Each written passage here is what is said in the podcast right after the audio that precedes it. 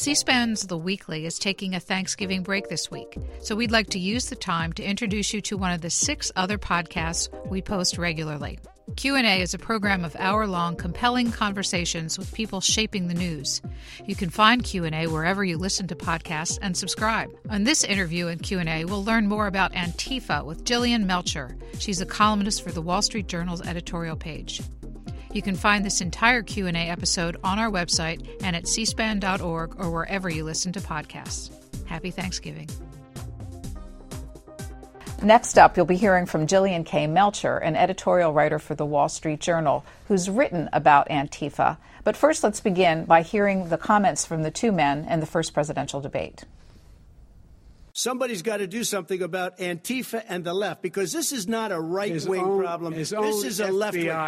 This is a left-wing problem. White supremacist. Antifa's an idea, not an organization. Oh, you got to be kidding. Not militia. That's what his FBI. His FBI director said. Well, then, you know what? We're done, sir. We're moving on to the next. We're moving. When a bat hits you over the head, that's not an idea. Everybody in your administration tells you the truth is a bad idea. Can I tell you what? You have no ideas that are. Antifa is a dangerous, all right, radical gentlemen, group. We're now moving on to the Trump and Biden records. They'll overthrow you. When a president. After that exchange, you wrote for the Wall Street Journal editorial page about Antifa, coming to the conclusion that both men are right. What's your thinking? Well, so Biden is right that this is an ideology, first and foremost. It's less of a group. But I think Trump is also right that it is dangerous, that it's a radical movement, and that it's been really willing to engage in and to endorse violence. Let's understand terminology. Antifa stands for anti-fascist. So for the adherents of Antifa, what is the fascism that they see in American society that they oppose? Well, I think that's part of the problem, that this is a really disorganized, you can't even really call it a group, it's an ideology. So the idea that adherents believe in is that they have to confront racism, have to confront bigotry, sexism, homophobia, wherever they see it. But those things are never quite clearly defined. And so sometimes you have people who are using more traditional definitions of it. Other times it's expanded to mean conservatives, Republicans. So it's this expansive sort of definition about what constitutes fascism. And because this is a leaderless movement, no one's really there to say what that means. Sometimes critics of Antifa also use the word anarchist. Are the two terms interchangeable? So they overlap. It's kind of like a Venn diagram. So you have the radical left. You have many anarchists who say they are part of Antifa. They identify as anti-fascist. But you also have people who are not anarchists who identify as anti-fascist. And we've got to keep in mind, this is a group, if you want to say it, but you can't, there's no formal membership. There's no hierarchy. There's no structure. It's not something that you can sign up for membership in. It's literally something that people say they are. It's more like a political affiliation or a movement. They're able to organize online, but there's no top-down structure here. If it is hard to define and there's no structure, how do public officials ever estimate the size of the Antifa movement? I don't think you can, to be honest. I mean, you see protesters taking to the streets as you did this summer. Many of them are Antifa. There's some overlap between the Antifa movement, the anarchist movement, and Black Lives Matter. But it's essentially sort of a panoply of far-left groups that are taking to the streets in these protests. And I think it's really difficult to count them, because pretty much the only way you could do it is go up and say, do you identify as Antifa or not? It's not like there would be even a place online or in person to count. You did interview some Antifa adherents for your piece. How did you find them? Well, so 2 of them are experts, and I'll actually back up a little bit. So this isn't a new movement. If you're in Antifa, they date themselves back to like the 1920s, the 1930s. In the U.S. and the U.K., this is a movement that's been around since the 1980s, actually came up out of punk. But there are a couple of scholars who've been studying them for quite some time. So I reached out to them, including one of them who himself identifies as Antifa. And this was back like 2017, I think, when you were starting to see a lot of clashes between Antifa adherents and groups on the far right like Patriot Prayer in Seattle, in Berkeley, in Portland, clashing off in the streets. And then the other thing is, because this isn't a group with a hierarchy or a leader, a lot of the organization is done spontaneously. It's done online through Twitter. So as this movement was starting to grow and pick up steam, 2016, 2017, 2018, I followed quite a few of the Twitter accounts and ended up talking to some adherents that way. And also, I'll just say, some of my Facebook friends identify as Antifa. So it is a pretty broad base. Can you, from those conversations and from the people you follow, can you give us any sense of the demographics of the adherents? I would say, and the experts that I've spoken to would also say, that it's primarily a white movement. It's young, it's left-leaning, and kind of the basic tenets are that they'll expose this expansive idea of fascism with its anarchist leanings. A lot of Antifa adherents don't actually want state censorship of speech that they find offensive or fascist. What they'd rather do is use the heckler's veto, or they would like to go and find people that they perceive to be fascist, expose them online through doxing, try to get some sort of social consequence, whether it's losing their job, losing their popularity, losing friends, becoming undateable. And then kind of the third component of this is not everybody who identifies as Antifa engages in violence, but pretty universally they refuse to disavow it. They view violence as something that is an essential part of the movement, a legitimate response to fascism. And there's even this phrase going around in Antifa circles. It's called anticipatory self-defense. The idea is that if you believe that fascism is such a threat that it will end up in violence, it's better to preempt that now. Now, the problem with that is anticipatory self-defense looks a lot like going on the violent offense. And in a system where you do have rule of law, where you do have the right to vote, where you do have a political system that's accountable to the people, the use of violence is obviously wrong. In watching some of the clashes that have happened in American cities, particularly in Seattle and Portland over the past several months, you describe it as sort of toxic brew of adherents from of all different parts of the political spectrum. Is it clear who's responsible for that violence when it does break out? So I think that's kind of one of the difficulties that law enforcement faces. So there has been a lot of violence. Granted, there are peaceful protesters there, but I think the refusal to disavow violence as an illegitimate form of dissent is a problem here. And we have seen pretty extreme violence. The one that strikes me is the repeated use of commercial fireworks. And I didn't really understand what that was. So I actually spoke to someone who sells fireworks at a fireworks stand. These aren't, sparklers. They're not the firecrackers that you buy and let off. These are the kind of fireworks that cities use when they're doing the 4th of July. They're pretty high-grade explosives, and they're really dangerous. And you've seen these deployed again and again against law enforcement. And I think police really face a problem when they're trying to contain this violent movement, because it is leaderless. It's not centralized. There's not one person calling the shots. And so that means two things. First of all, that when people are taken to the streets, there's a tendency for the most extreme or the most assertive or the most violent groups to kind of set the tone for the night. And there's no leader to rein them back in. There's no restraining or moderating force here. And the second thing that this means is, unlike past movements, where you could go after the leader, where you could go after the financial structure, it's much more difficult to target a movement that is decentralized. You can take down one person who is, shooting off a firecracker or shooting off a firework or throwing, sticks or stones or frozen water bottles at officers. But in its place, you'll have hundreds more. So I think that really poses a challenge to law enforcement that they haven't faced yet. Well, you mentioned financial structure. How is the Antifa movement or various cells or local organizations, how are they funded? So I actually asked quite a few of them this. There's a theory going on the right that George Soros funds this. I actually reached out to his organization. They deny it. And when I asked Antifa folks about it, they found it completely laughable. This is a far left movement. It's got anarchist components. It's anti-capitalist. So the idea that they would take money from a billionaire, a lot of them just said, no way, we would find that immoral. Now, there is some funding, but what you see is not like Antifa funding in particular. It's kind of across the spectrum of far left groups.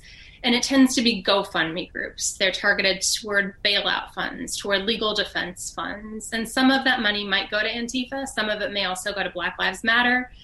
Some of it may go to protesters who identify as neither, but who are taking to the streets and demonstrating. But I think the third thing to keep in mind here is that when we talk about funding, a lot of these things aren't actually that expensive. So that there was a story that went viral about, you know, like a U-Haul showing up at a protest. Dropping off a lot of supplies.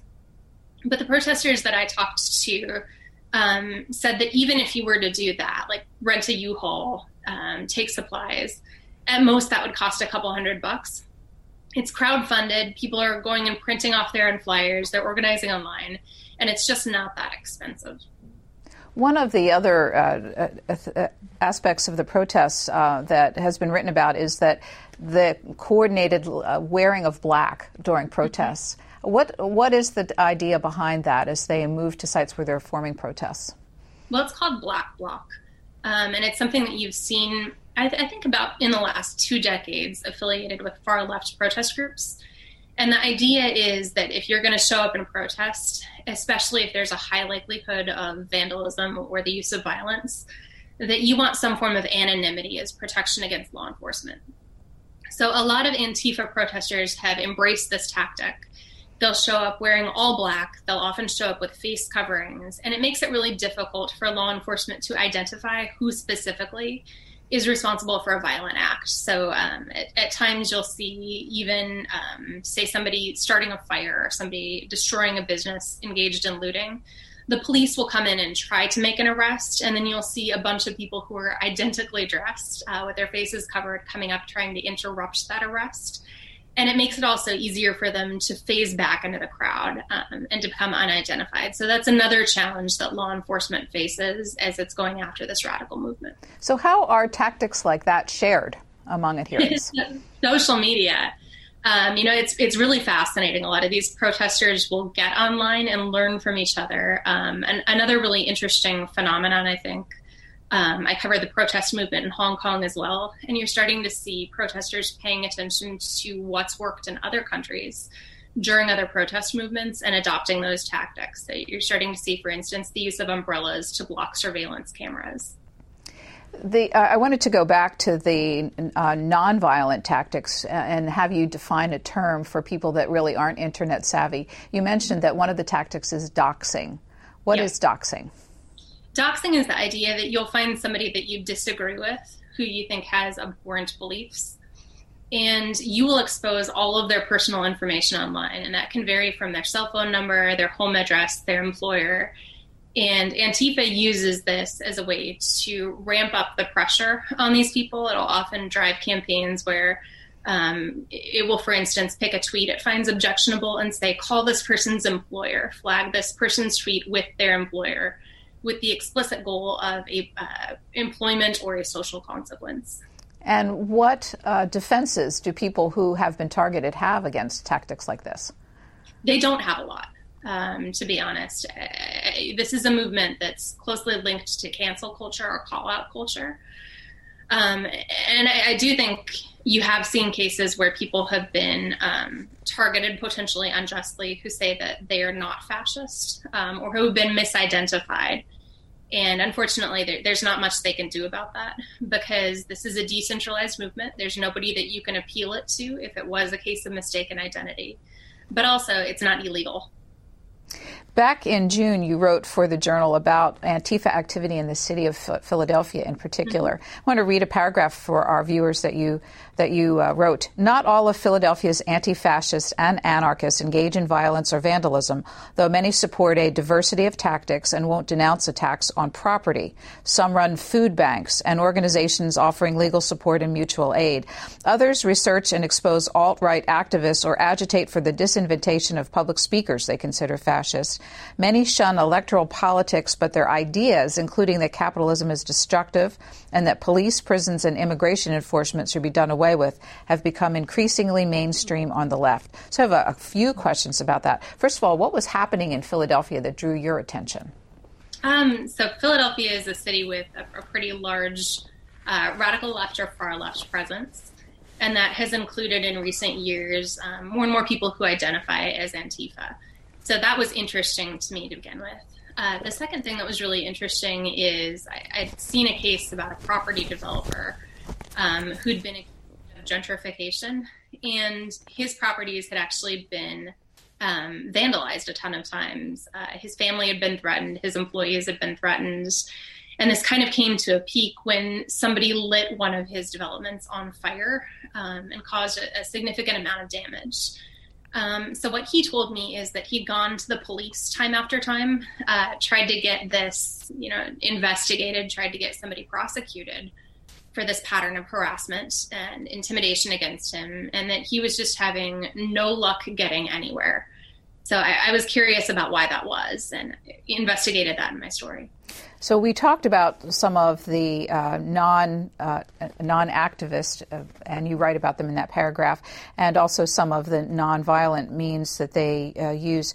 But I'm curious about something that you write, which is that many shun electoral politics. Mm-hmm. Is the Antifa philosophy represented anywhere in our current electoral politics?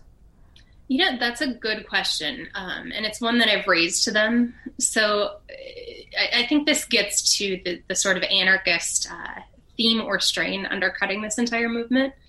They certainly don't like Donald Trump, certainly don't like Republicans, but a lot of them also really object to the Democratic Party. Speaking about Philadelphia in particular, when I was out covering the Democratic National Convention back in 2016, there was a pretty significant far left or anarchist presence that was really mad at Hillary Clinton, that views the Democratic Party as corrupt, that believes that it has turned its back on people of color and on the poorest Americans. So I think there's a general and widespread rejection of the U.S. political system as a whole. They don't want, I would say, like a transition from Republican politics to Democratic politics. That wouldn't solve the problem that they're trying to solve. They're actually seeking a comprehensive overhaul of the system. There's a however there, and that's that your last sentence, which is that their ideas have become increasingly mainstream on the left. So what do you see happening in the progressive part of the Democratic Party that is enforcing these ideas or trends, reinforcing it?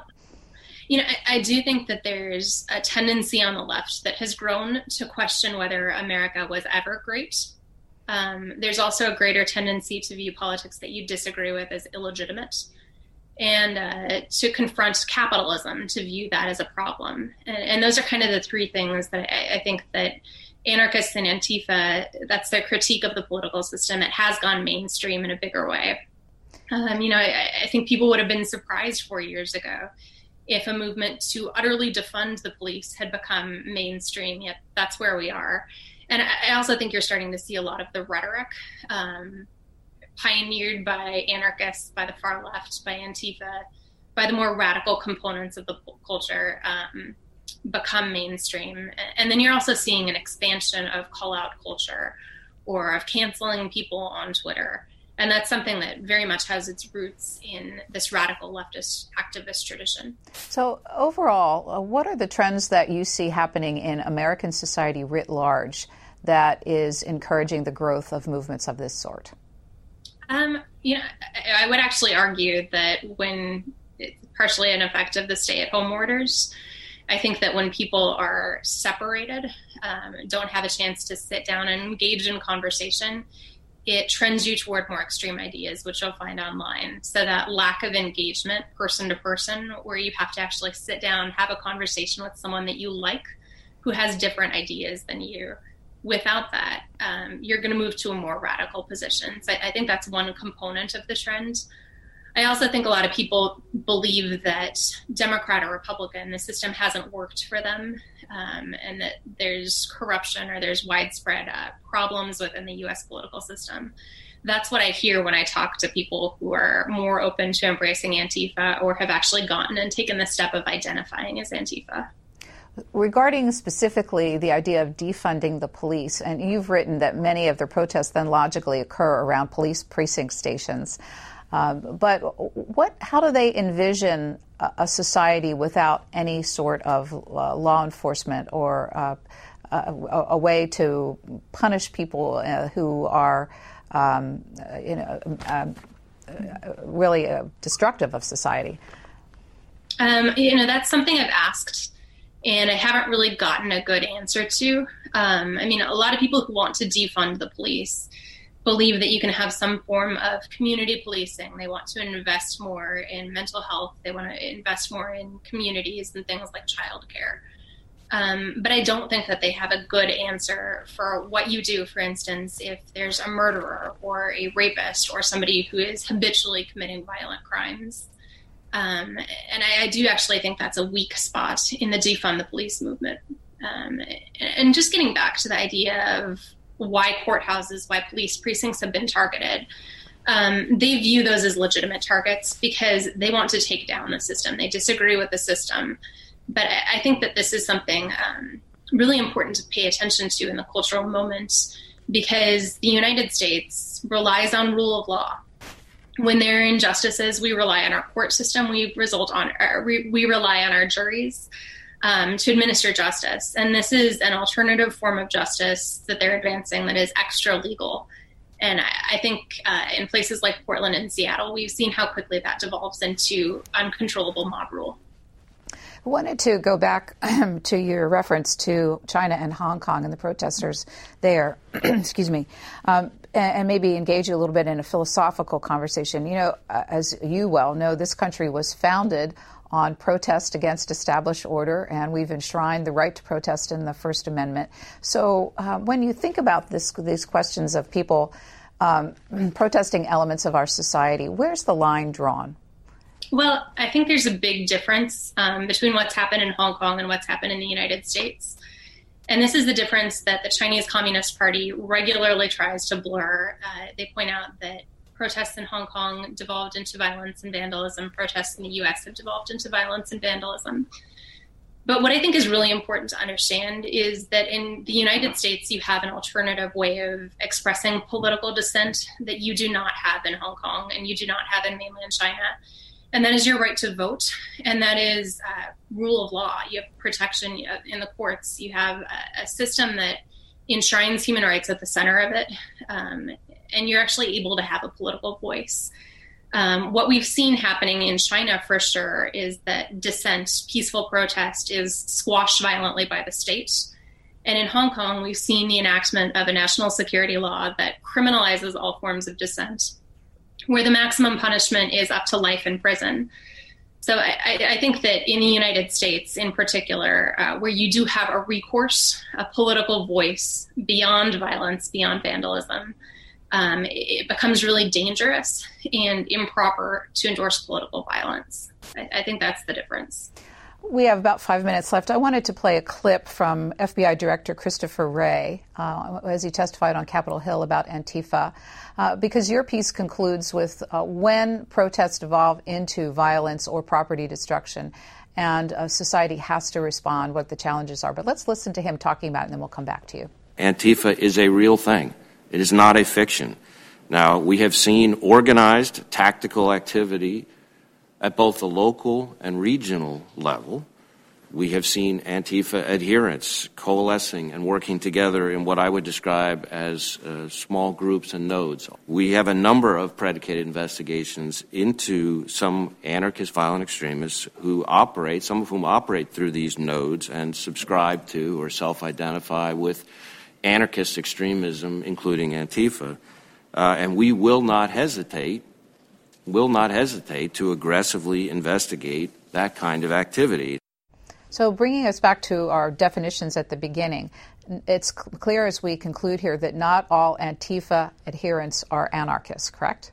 Mm-hmm. That's right. So when, in fact, it devolves into anarchy and crimes are committed, what are the challenges for law enforcement, both at the federal and state and local level? So you can't target Antifa or a decentralized movement, a leaderless movement, by going after the person at the top or by going after the funding structure. What we've seen right now with law enforcement is they are trying to go after individuals who commit illegal acts. So the person who threw the water bottle at cops, the person who let the firework off, the person who burned down the building. But the challenge here is that because this is decentralized, you take one person out of the equation, but there are hundreds more willing to come in. And that's something law enforcement doesn't really have a good answer for how it will confront. We have a big election facing us in this country in a very short period of time.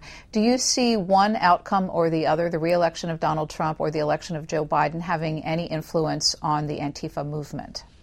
So when I speak to Antifa protesters, there's a lot of skepticism about whether Donald Trump will step down. And there's also, I think, a reluctance to believe that any Donald Trump win could be a legitimate win.